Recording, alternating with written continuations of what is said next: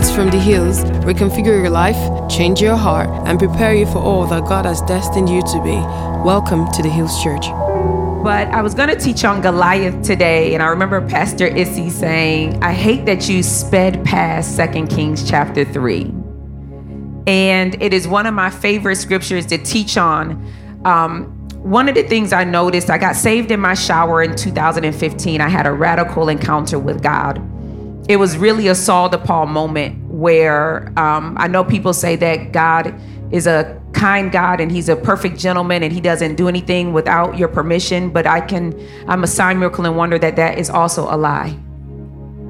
That I did not give God my permission in August twenty fifteen, but he took it. And um, I'm gratefully did. The only regret that I have is that I did not say yes sooner. And so I take the Bible at its word. I take it very literally because I didn't have a lot to unlearn when I came to Christ. And I believe that a lot of us have been taught very bad doctrine. A lot of us have sat under very bad teachers. And because we don't pick up the Bible for ourselves, we don't really know what right and wrong is. The Bible says that, you know, we are in a dispensation, if you will, um, of false teachers, false prophets, of seducing spirits, of lying tongues. And many of us don't know how to decipher between the difference. And so I just want to challenge you all today to really dig into your word. There's so many people that say, God doesn't talk to me in this season. God doesn't talk to me in this hour. But God is always talking in his word. He is always talking through scripture. And one of the reasons I believe he's not talking to you right now in the season is because if you did hear a voice in the realm of the spirit, or if you did hear a voice in your dreams, or if you did start having trances, how would you know the difference between who the devil was and who a God was? It says, my sheep know my voice, and many of us don't know his voice because when he talks to you anyway, you doubt it. You second guess it. You start saying, was that God? And so I want us to all get into a place where we are hungry for the word of God, where we are hungry for sound doctrine, where we're rightly able to divide the word, where we're able to practically take what we learned and be a doer of the word and not just a hearer.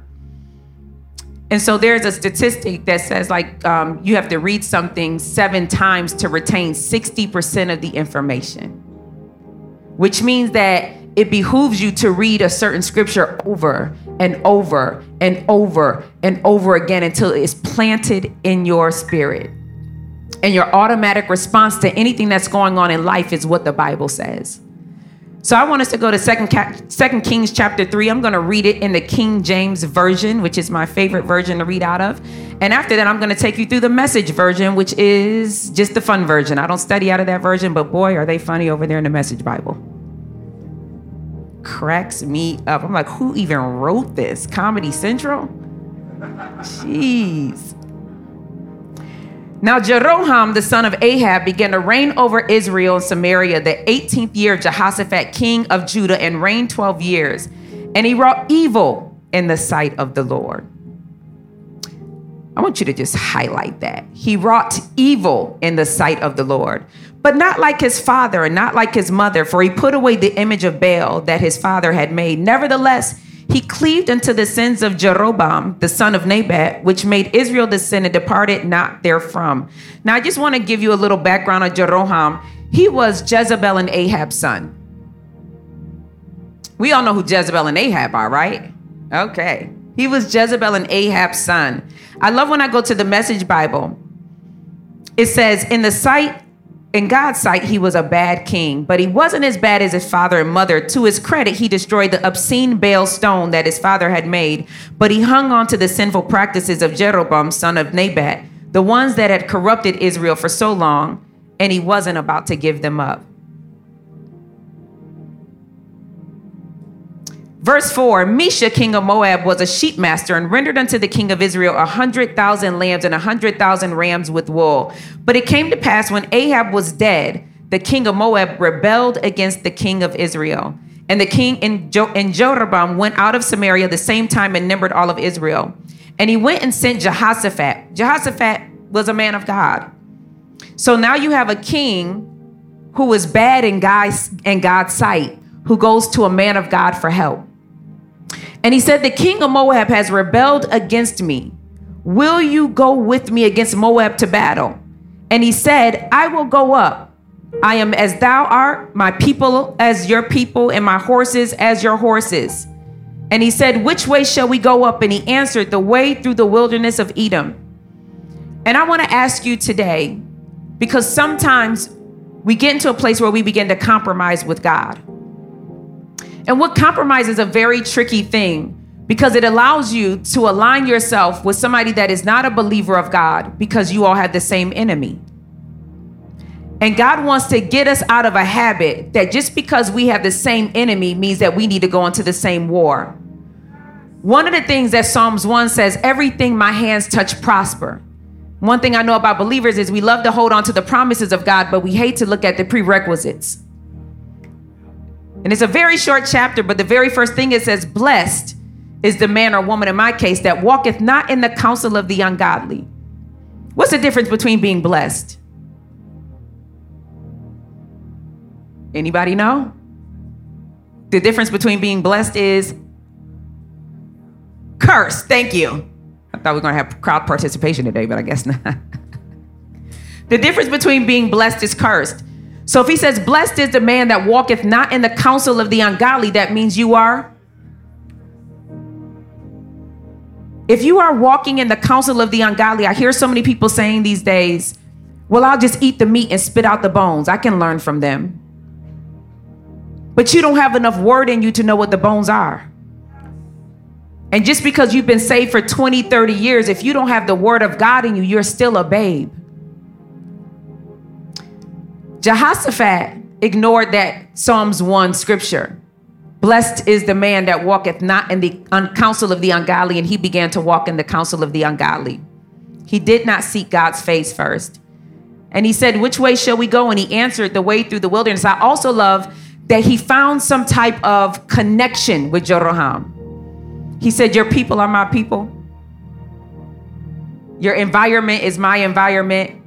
Even though we might not serve the same God, we have the same mission at hand. Let this be a reminder to you that it does not matter what your problem is and who you can relate to. If that person is not somebody that's serving God, you don't want to take God's glory away from him to partner with somebody who is not like him.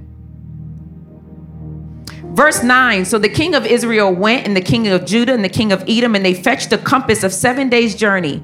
And there was no water for the host and for the cattle that followed them. And the king of Israel said, alas, that the Lord hath called these three kings together to deliver them into the hands of Moab. Isn't it funny how even though they had no water in the desert, the king knew that something was wrong, but he didn't want them to know that something he was wrong. And he was like, alas, God, look at what God has done. He brought us together to fight. And verse eleven says, but Jehoshaphat said, is there not here a prophet of the Lord, that we may inquire of the Lord by him? The one of the king of Israel's servants answered and said, here is Elisha, the son of Shaphat, which poured water on the hands of Elijah. And Jehoshaphat said, the word of the Lord is with him. So the king of Israel and Jehoshaphat and the king of Edom went down to him. And the Message Bible, verse nine, it says, the king of Israel, the king of Judah, the king of Edom started out on what proved to be a looping detour. A looping detour. They were going around in circles. And after, how many of you feel like you're going around in circles in your life? You're in a season of a looping detour. He says, after seven days, they had run out of water for both army and animals. And the king of Israel said, bad news. God has gotten us three kings out here to dump us in the hand of Moab. But Jehoshaphat said, isn't there a prophet of God anywhere around that we can consult of God? And then when he told him he, there was, there was Elisha, Jehoshaphat, good, a man we can trust. I want you to understand that what Jehoshaphat did here was called a course correction. That no matter how bad the decision you just made was, that no matter how bad the turn that you made was, there's always a point in God. His mercy is always so plentiful that you can wake up and say, God, I need a course correction.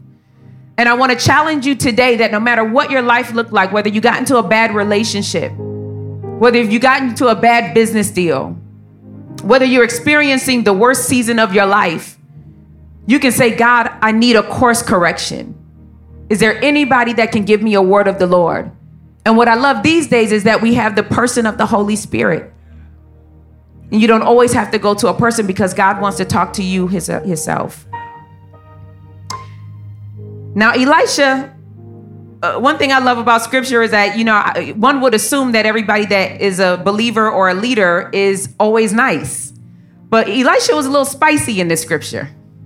He had an attitude. And you want to know why he had an attitude? Because his spiritual father was Elijah. And Jeroham was the son of Jezebel and Ahab. We all know that Jezebel tried to kill Elijah.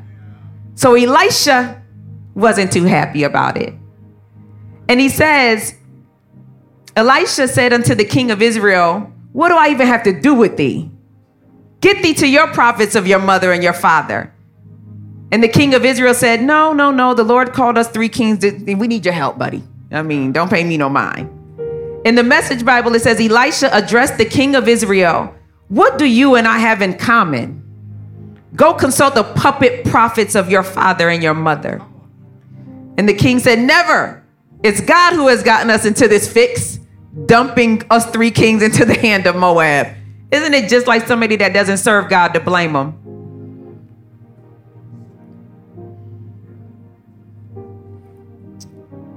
And Elisha said, as the Lord of hosts liveth, before whom I stand, surely were it not that I regard the presence of Jehoshaphat, the king of Judah, I would not even look to, I don't even like you, is what he said. And in the Message Bible, it says, Elisha said, as God of the angel army lives, and before whom I stand ready to serve, if it weren't for the respect I have for Jehoshaphat, king of Judah, I wouldn't even give you the time of day. But considering, bring me a minstrel. And when the minstrel played, the power of God came upon him. The King James Version says, but now bring me a minstrel. And it came to pass that when the minstrel played, the hand of the Lord came upon him. I'd like to invite to you the idea that you can always change your attitude around. That when circumstances come and when life hits you, there is always a way to reposture yourself and respond to it. And that way is worship. I find it funny how when he responded to them, I would assume that if the hand of the Lord came upon him after the minstrel played, that means that the hand was not necessarily upon him before. And I want to challenge all of you that whenever anything happens, your first response to that is worship, so that you can get the Father's response to this situation, the Father's heart to this situation, that you can get the power of God back on this situation. And he said, thus saith the Lord, make this valley full of ditches. Make this valley. Do we remember where they were? They were in a desert. Do you, can you imagine what's not in a desert? Water. And yet he told these people who have been starving and thirsty and no strength to make a valley full of ditches. He didn't say make one ditch or two ditch or three ditch. He was also not ignorant of the fact that they were thirsty and weak and had no more strength left. And yet what God required them to do was more than pray.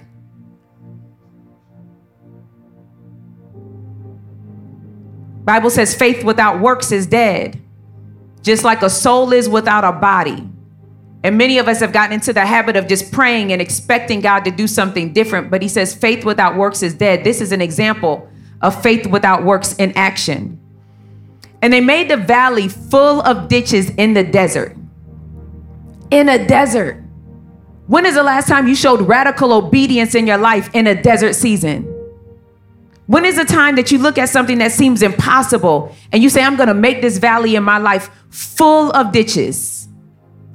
And if you don't know how to make a ditch in your life in response to a certain situation, you can ask Holy Spirit, how can I show radical obedience, radical faith to you in this area so I can see a response to it? I love the fact that God said, you're not going to see any wind, neither will you see any rain, yet this valley shall be filled with water that you may drink, both you and your cattle and your beasts. What he said was, you're not going to see any proof that I'm working for you. Do you know how much faith you have to have to dig valleys and desert and you don't see any wind or any rain? You have no proof that the energy that you don't even have you're exerting out is even going to work? This is going to require great strength and great faith from God, because without God, it's impossible to please him anyway. So when you begin to exercise this, again, I take the Bible very practically. I read it and say, how can I start digging ditches in the impossible areas of my life?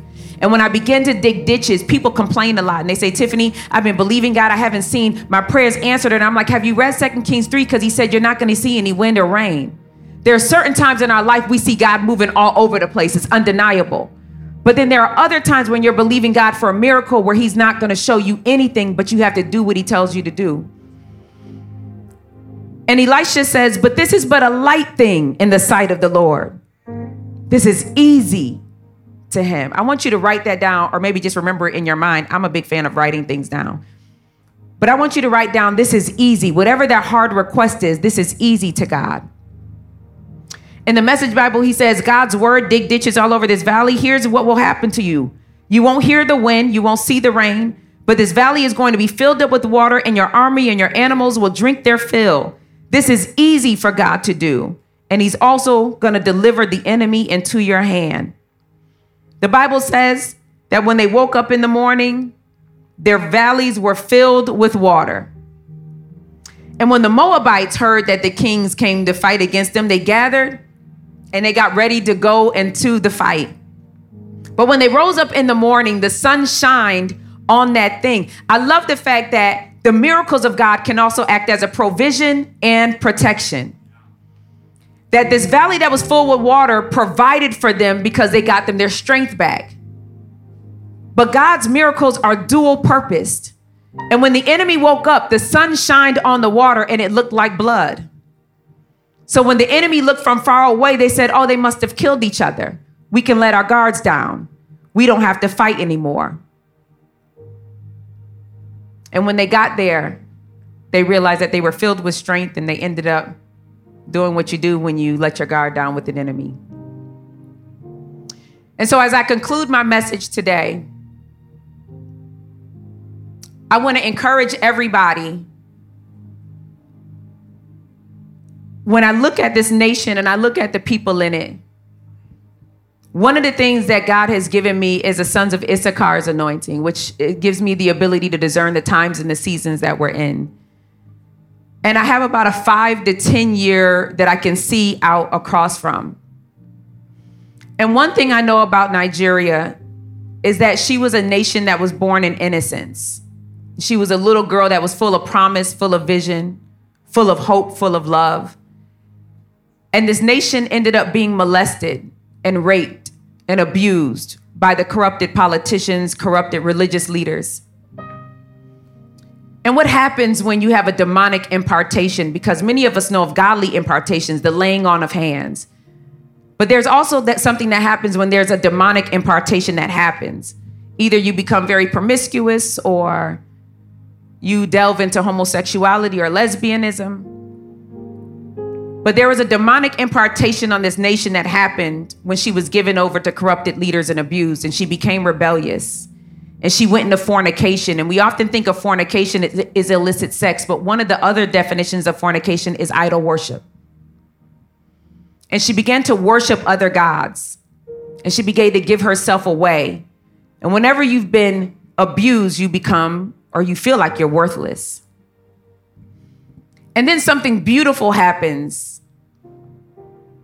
like exposure and the ripping off of your, you know, there's a saying in the United States, I don't know if you say it here, but you say, stop sweeping things under the rug. And we have a generation of people who have swept abuse under the rug, swept bad behavior from leadership under the rug. And God is saying, I'm pulling that rug from out under you. The problem with this is that we are a people that judge things according to appearance and not judge things according to righteous judgment, which means that what we're seeing today we think is bad, the exposure, the unfortunate thing that happened here October twentieth. But we, what, what we don't see is the hand of God on it. Because what happened here October twentieth through the power of social media was that it was ripped from under the rug and the world was able to see what was going on. And when exposure happens, because things that are healed, things that are uh, Things that are hidden can't heal well. That's why whenever you have a wound, they tell you to take the Band-Aid off so that the, the air can start healing it. And what it did was it exposed you to the world. And while there may be a lot of shame and embarrassment about the exposure, it's actually that thing that's going to cause you to heal a lot faster as a nation.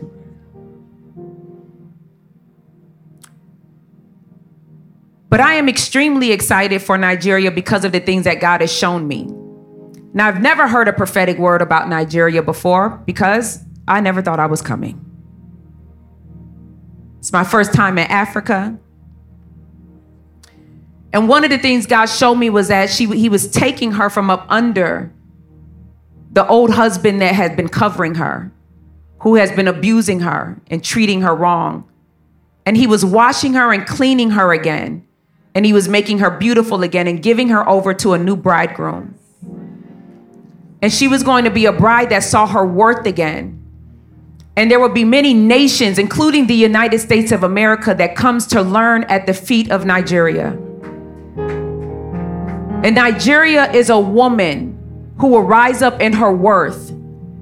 The problem is, you never want another nation to come into Nigeria and respect her more than her own people do. You have to begin to change your perspective about this nation, because mark my word, there will become a time in the next few years where people will start to travel here. This will become a vacation spot, and you will say, Nigeria? Here. What? There's nowhere to vacation. There is a sound that has come out of Nigeria that the world has respected. I hear people talking about Nigeria from all over the world. People are saying, I gotta get there. I gotta, and nobody knows why we have to get here. But there is something that God is doing, and He's going to be doing it through you. We often wait for people that are higher up to make things happen. But God says, I'm doing it through you. This is not the time to not be in prayer and fasting, because there's many of you that's sitting in this room right now that He's going to make viral overnight, even before the end of this year is over. Many are going to look at you and say, where did this person come from? I've never heard of them before. They came out of nowhere, but you were really a ten-year overnight success. God has been prepping you and preparing you and and challenging your character and your integrity. Because so far in generations, we've gotten so high on the gifts of people. We've gotten so high on people's ability to tell and foresee the future and call your name and your address that we forgot to look at the character and the moral integrity of these people. But God is building you up in your secret place, and He's launching you back like a polished arrow who's been hidden in your father's quiver. And it may look like for a season you're being pulled back and you're wondering why. Why am I going backwards, God? You say I was going to get launched out, but doesn't an arrow go back before it? And the further it goes back, the farther it goes. The only thing that God requires you to do in this season is to be ready, to be willing, and to be obedient. This is not a question to ask God. He is not looking for you to be qualified to walk into the positions. Many of you will go into governmental positions unqualified. I have a friend in Compton, L A. She was not qualified. She was actually the youngest mayor they ever elected. She had no idea what she was doing, but she was a prophet of God. And just like Prophet Daniel, who didn't know what he was doing, but because of his moral excellence and character and the gifts of God on his life, he was raised up into high position. So will you. Don't look at yourself and wonder why you, and don't say, I don't know what I'm doing, because the Bible says He'll use the foolish things of the world to confound the wise. I believe that I was sent here today to tell you all to posture yourself as a nation, posture yourself as a people. Nigeria is rising up. She will be one of the most esteemed nations in this world. And you have to not look at her like a grasshopper, or else everybody else will. The economy of this nation will change, but it will require you all to learn the language of money. Learning about money is like learning how to speak Chinese. It's not something that comes normal or natural to many of us. For me, at least, it didn't. I had to learn the language of money, so I knew what to do with it once I got it. You never want God to give us a promise that money is coming, influence is coming, and you don't know what to do with it once you have it. You want to begin to ask yourself questions like, if somebody came and proposed an opportunity to you and you knew it wasn't God, but you felt like you have to compromise because this is what has always been done, are you going to say yes? For the next few weeks or even the few months, but before this end, the, the end of this year is out, God will be testing you. And you will think, why am I getting these? Why am I getting these opportunities? What is this? It is just a test. And when you pass that test, he's going to say, well done, thou good and faithful servant. You've been faithful over little. I'm going to make you ruler over many. Father, we thank you for this moment. We thank you for this message, Father. Although very simple, I pray, God, that it pierces the heart of the hearer. And I, I pray that they become doers of the words and not just hearers of the words. Father, I thank you that a spirit of boldness in the book of Acts comes upon your people today. I pray, Father, that we yield ourselves to the power and ministry of the Holy Ghost. I pray, Holy Spirit, that you enter into the hearts of everybody here, that you that we put you back in your rightful places in our lives, that we are a part of the revival that you are doing in this nation right now. I pray, Father, that you would move every heart to repentance. I pray, Father, that we become disgusted with the sins that we have allowed the doors to be open in our life for the enemy to attack us. And I pray, Father, that with the keys that you've given us, you've locked that door for good. Father, I pray that starting today, this is the first day of the rest of our lives. I pray, Father, that you have done a new thing in our life and you give us eyes to see it. I pray, Father, in the name of Jesus Christ, that the angels of the Lord that hearken diligently unto your voice, God, move with lightning speed to make our destiny come in our life. Father, I pray that anybody that is in a destiny destroying relationship, whether that it is a business relationship, a marriage, a friendship, a situationship, I pray, Father, that even today that situation has been broken. I pray in the name of Jesus that you bring us into destiny relationships. I even pray right now that there are people of influence working on our behalf. I pray, Father, that right now our names are ringing in their ears. And I pray, Father, that we literally lay down our will for our own lives. And we say, God, have your will. Let your will be done on earth as it already is in heaven. Father, I pray that you strengthen the gift of discerning of spirits in your people. I pray, Father, that we're able to discern the things in the body of Christ. And I thank you for giving us the boldness to be able to speak out against what we see. I pray, Father, that you have risen up a people in this hour who are not afraid of the faces of men. I pray, Father, that you've risen up a people in this hour who do not morally revere people. That when you give us a word to speak, we, we shy back at it because they're on a pedestal or they are people of influence. Father, I thank you that you have allowed us to never again say that we are just a little child. But as long as we have the Holy Spirit in us, we learn at rapid speed. Father, I pray that you teach us the things that we don't know yet. I pray that you give us courage in our walk with you. I thank you in the name of Jesus Christ that every vex, every hex, every voodoo, every witchcraft prayer around us has been broken by the power of God. I thank you for the blood of Jesus that courses through every cell of our body with every breath that we take. I thank you for the blood that acts as a force field around us and our children and our families, God, and we are impenetrable against any attack of the enemy. Holy Spirit, have your way in our life. I thank you, Father, not just for a great increase in our lives, but I thank you for the wisdom to be able to steward it with godly integrity.